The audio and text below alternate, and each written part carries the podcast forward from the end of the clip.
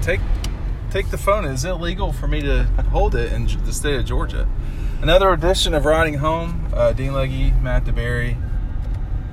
Uh, going into the first off day of the season, uh, I can't remember how many practices we're into.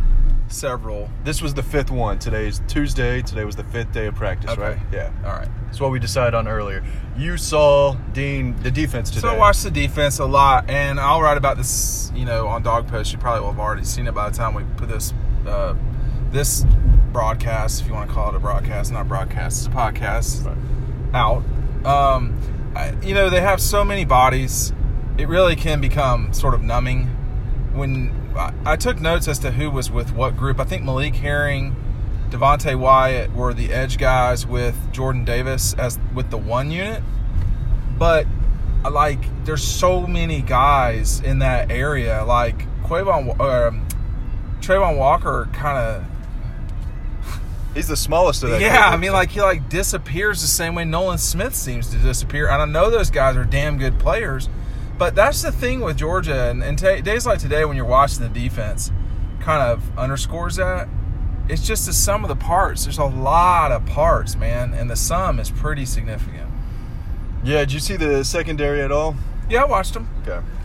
Again, it's it's you know That's a big group of guys. Yeah, and, and, and they're not. You know, I watched David Wilson go by, and that's a put together guy. And I know we, maybe we talk too much about their physical, you know, being, but it does matter. Zion Logue looks looks the part too, for sure. Yeah, I watched the offense today. When we first walked out there, it was offense and defense going at it. And I saw Kirby Smart coaching up, you know, directly guys like Divaad Wilson, uh, Quay Walker, Channing Tindall. They were focusing on stopping the run, containing the edge. So he was really working with those inside linebackers and you know the cornerbacks to get off their block and make sure they, you know, seal the edge, not let them get That outside. That is a huge part of football in 2019. Absolutely. So he was. It, it, it wasn't. It wasn't surprising, but I did take or notice how much Kirby Smart was with uh, Divaad Wilson, especially early on. Then he went over and started coaching up the linebackers. So uh, that was interesting there. But I didn't see Jake Fromm throw the ball a ton. It looked like it was a lot of Dwan Mathis. Uh, and I do. I do. I will say this about that. What you just said. I would get, you know, concerned. I guess after a while. I know they know what they're doing, but uh, if Jake Fromm's not throwing a fair amount of balls in practice, Yeah. uh, I think that's okay because you know, as a person who did play sports in college with their with, with primarily with their right hand, that can get you can hear your elbow crack, you can hear, hear your shoulder crack, and uh, it's just you want to not do it now. Right. You want to wait a little bit, and I don't. Well, you, I did it for you. I made it crack, but no one can hear it. No one can hear it on the podcast. But that's from years and years of, of doing too much with your right hand in terms of sports. And for Jake, right now it doesn't matter. But you go back, you look at, you look at the defensive side of the ball, and Quay Walker blends into Monty Rice, blends into whoever. They, they have built the machine here, and the machine is is a bunch of guys that basically look the same. And the question is, who can play the best of that group? Yeah. Uh, switching over to the running backs, saw some wildcat um, stuff with James, James James, yeah. Cook back there. Um, not surprising. He's kind of the Swiss Army knife overall weapon, more as the you know an actual true running back in this system. Who But is he with? uh, it was one of the backup running backs, and then there was one with him and Zamir White that I noticed when I first walked up. Zamir actually, um, well, all the running backs worked on running some wheel routes and out routes, quick catching the ball. Zamir, I looked like he lined up at wide receiver I uh, for one play. So I, I would not be surprised Yeah. if we saw specifically Zamir and Brian Herrien play slot or Yeah. you know out wide. which is what he looked like, and he catches the ball well for you know that kind of bigger Yeah. back. Yeah, he, I'm not. He doesn't walk on water, but Right. Eh, he, he between him and Herrien, you know, if if a safety has to deal with him, okay, but you're you're doing that so you can get a linebacker on him, and, and that's a major mismatch. Parti- I would say almost particularly with Herrien. Yeah. I mean Zamir is really good, but Harrion, it feels like can be very quick and very. I, I the growth of Brian Herrien over four years has been impressive. And I'm glad you said that because you know something I put in my notes is Zamir White and Brian Herrien were kind of.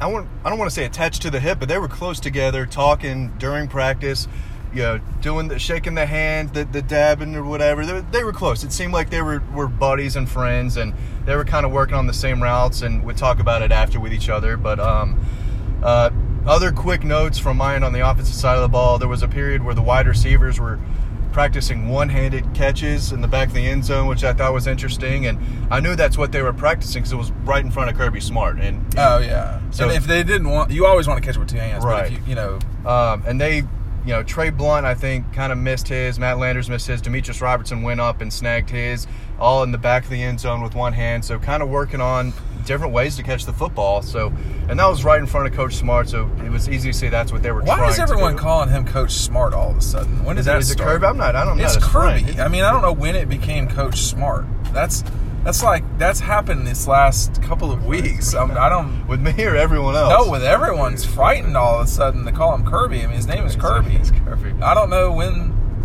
when it became Coach Smart. I mean, ever since we heard him yelling and screaming on the microphone the past few I days, he guess can scream all he wants. I, my my coach in college was way more psychotic than Kirby Smart. Did you call your coach? No, I the call him first name? Coach. Hell no, I didn't call him. Dan. I still call him Coach today, but like I'm just saying, people in the media. I mean, like it, uh, Coley and um, Lanning. Lanning both called him Coach Smart, and it's just it's just interesting. Now, you know, Lanning Lanning definitely has Lanning's maybe 32 or 30. He's Yeah. young young 30s. A little older than Schumann. Both are around my age. right which I hate to not not super old right. but the um the curious thing there will be with the parts that he's got because it does look at georgia on their depth chart or whatever you want to call it uh, on the defense side of the on the defensive side of the ball that they have um certainly two deep at every spot if not three i think three you're starting to get a little bit thinner at um on the defensive line, maybe. But they've got their edge guys. I don't know necessarily. I guess Rochester would back up Davis. After that, I don't know where, what you've got Um, in the middle. Yeah. But Another note, uh, I don't know if they did this yesterday when you were watching the offense team, but they put Coach Hartley or Todd and the tight Right. end group right in front of us. Yeah. Uh, so it's easy to No see the tight ends. He gave Brett Seither an, uh, a little He's- bit of an earful. he's been on him a lot that I've heard. Yeah, uh, definitely a different looking number 18 uh, than Georgia's Yes. seen the past three years. Slimmer. Um, Those guys, Different. those tight ends are all going to have to play. Yeah, And because of special teams. I mean, you lose Yeah. Brent Cox. Brent Cox played special teams. yeah.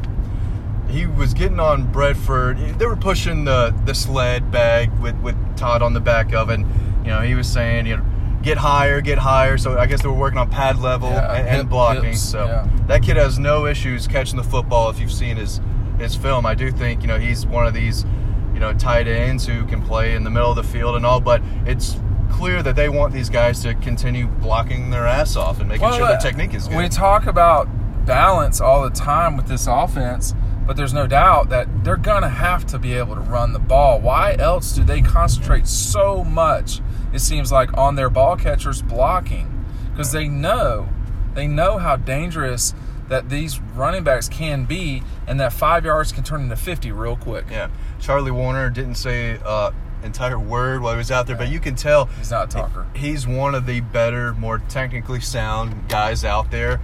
Now, leads Wolf- by example. Now Wolf won't have the same impact. It doesn't seem like like Kager. I Right. mean, Kager's going to start. I don't think that Wolf is going to start. yeah, Even in double, Georgia used a lot of double tight end sets last year. They used a lot of double tight ends. Uh, some sometimes they had double tight ends with two wide receivers. Sometimes they'd have just Isaac in the game. But they used double tight ends with Charlie in a lot. Charlie played a lot, as well as Tyler Simmons. Those guys come back. They don't have a bunch of catches. They played a lot of downs at Georgia. a lot of, another guy to keep an eye on, uh, John Fitzpatrick. He's a big target. We'll see how much he plays. If he's that number two, then you're right. They're going to go two tight end sets, and you're going to see. He's going to be, and they're going to beat Yeah. people's heads in Yeah. physically. That's He- what that is. He can block, but he's also a big time target in the red zone. I saw him catch a lot of balls during the camp circuit. He obviously didn't do that at Marist Right. uh, when they ran the ball. So I've seen him catch and make some athletic plays in the passing game. But You know, he's, Al- he's a big kid who can block. Alabama used a kid. I, I, he was from Columbus. number 84, and I, his name has escaped me. They used him a lot. No, I mean, he but he never caught the ball, and he was just in there as like a third tackle, basically. Or Miller Forristall, the kid out of Cartersville, um, who John Lilly did not recruit, um, ended up going to Alabama. He's played a lot.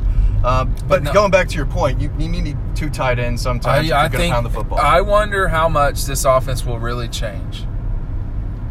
I don't think it's going to be noticeable. It'll be run first with maybe some you know, I- more I- throws to the tight end. I mean, I don't think you're going to see some strange odd stacks on the right hand. Now you're going to see trips right. They're still going to be. There's look. You've got your your of your 11 players on the offense uh, on the offensive side of the ball. How many of your best players are on the offensive line? Of the of the 11, how many are in the top four are offensive linemen? Probably two. More than one. Yeah. Yeah. So, you know, that that gives you the ability to do a lot of different things in the run game.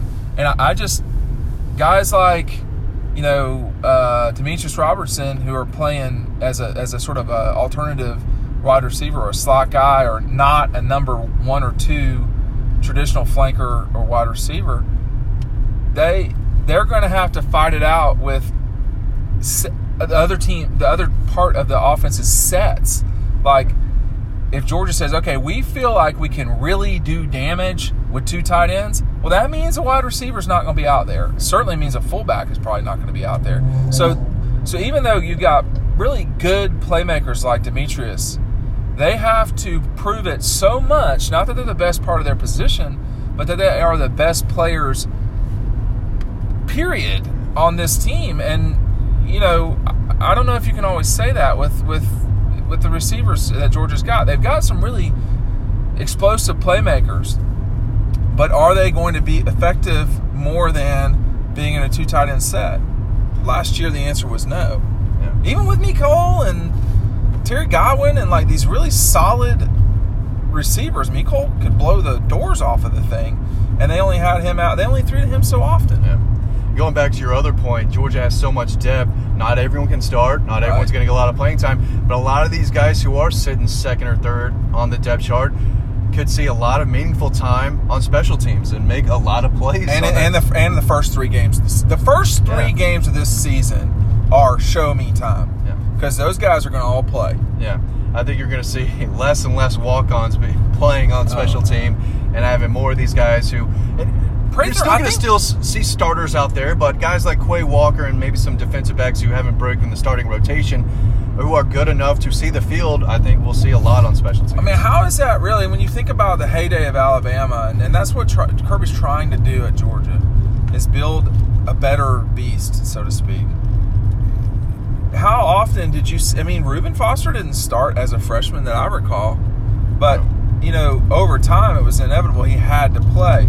How long will it take for Quay Walker, Channing Tindall, guys like that, Adam Anderson? I mean, Adam Anderson looks like a freak out there, Yeah. man.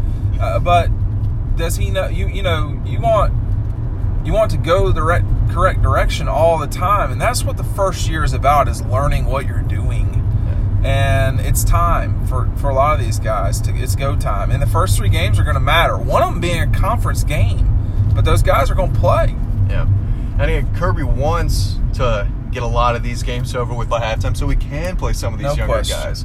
Experience is a big deal, especially when you get into the meat of your schedule. Well, that conference. Sugar Bowl may have been an ugly loss, but we know Azeez can play. We know David Wilson can play. They had good games. Yeah. and uh, Channing Tindall, guys like that. Guys are not household names. I mean, Roquan Smith didn't hardly play at all in 2015. Yeah. What if he could have had as much experience in 15 uh, as he did in 16 when they were going eight and five? Yeah. Could he even been even that much better? I mean, I, I don't know. So the same premise could be true in this case. We're getting close to home though, and driving home. Matt, why are people? I mean, so many people signed up. Why are? Why is everyone? The thousands of people not listening to this. Why have they not yet signed up to DawgPost? DAWGPOST.com. One dollar, two dollars for two months right now. I mean, we're going to see so many. I think five different five-star prospects in August alone. Yeah. More in September. We've got a lot of big-time stuff coming out. Uh, lots of behind-the-scenes, what we are hearing's coming out. We got one coming out today. Two practice reports that we're going to write about. Um, the similar stuff that we just talked about now. So if you're not on DawgPost, you're not all the way up to date on all No. your Georgia news. It's just, I mean, look, all, all it is is you put down a dollar. You get the first month for a buck. Second month rolls around, it's a buck. After that, I mean, bro, honestly, you're telling me that you can't do the fifteen dollars a month? Uh, It's you know, some people can't. I get it. That doesn't mean you can't go to the site. most of the people listening to this right now can reach in their couch cushion and grab a dollar or two. Yeah. So go sign up, check it out. Dean at, Dean at dawgpost.com if you have questions. Matt, we've concluded a lot of the. Well, tomorrow's an off day for Right. Georgia. Wednesday is an off day. That means you need to go to DawgPost more and more to get all your. Yeah. There's no practice tomorrow, so make sure you read about the latest practices, the first five at least, over on DawgPost ASAP. So, the first week, f- closing thoughts. This team is big and they're Yeah. physical. Both sides of the ball, especially on in the trenches. These guys worked their asses off in the strength and conditioning room this summer, and it, it's showing. Yeah, you can see it. All right. Thanks for listening to everyone. Go to dawgpost.com right now.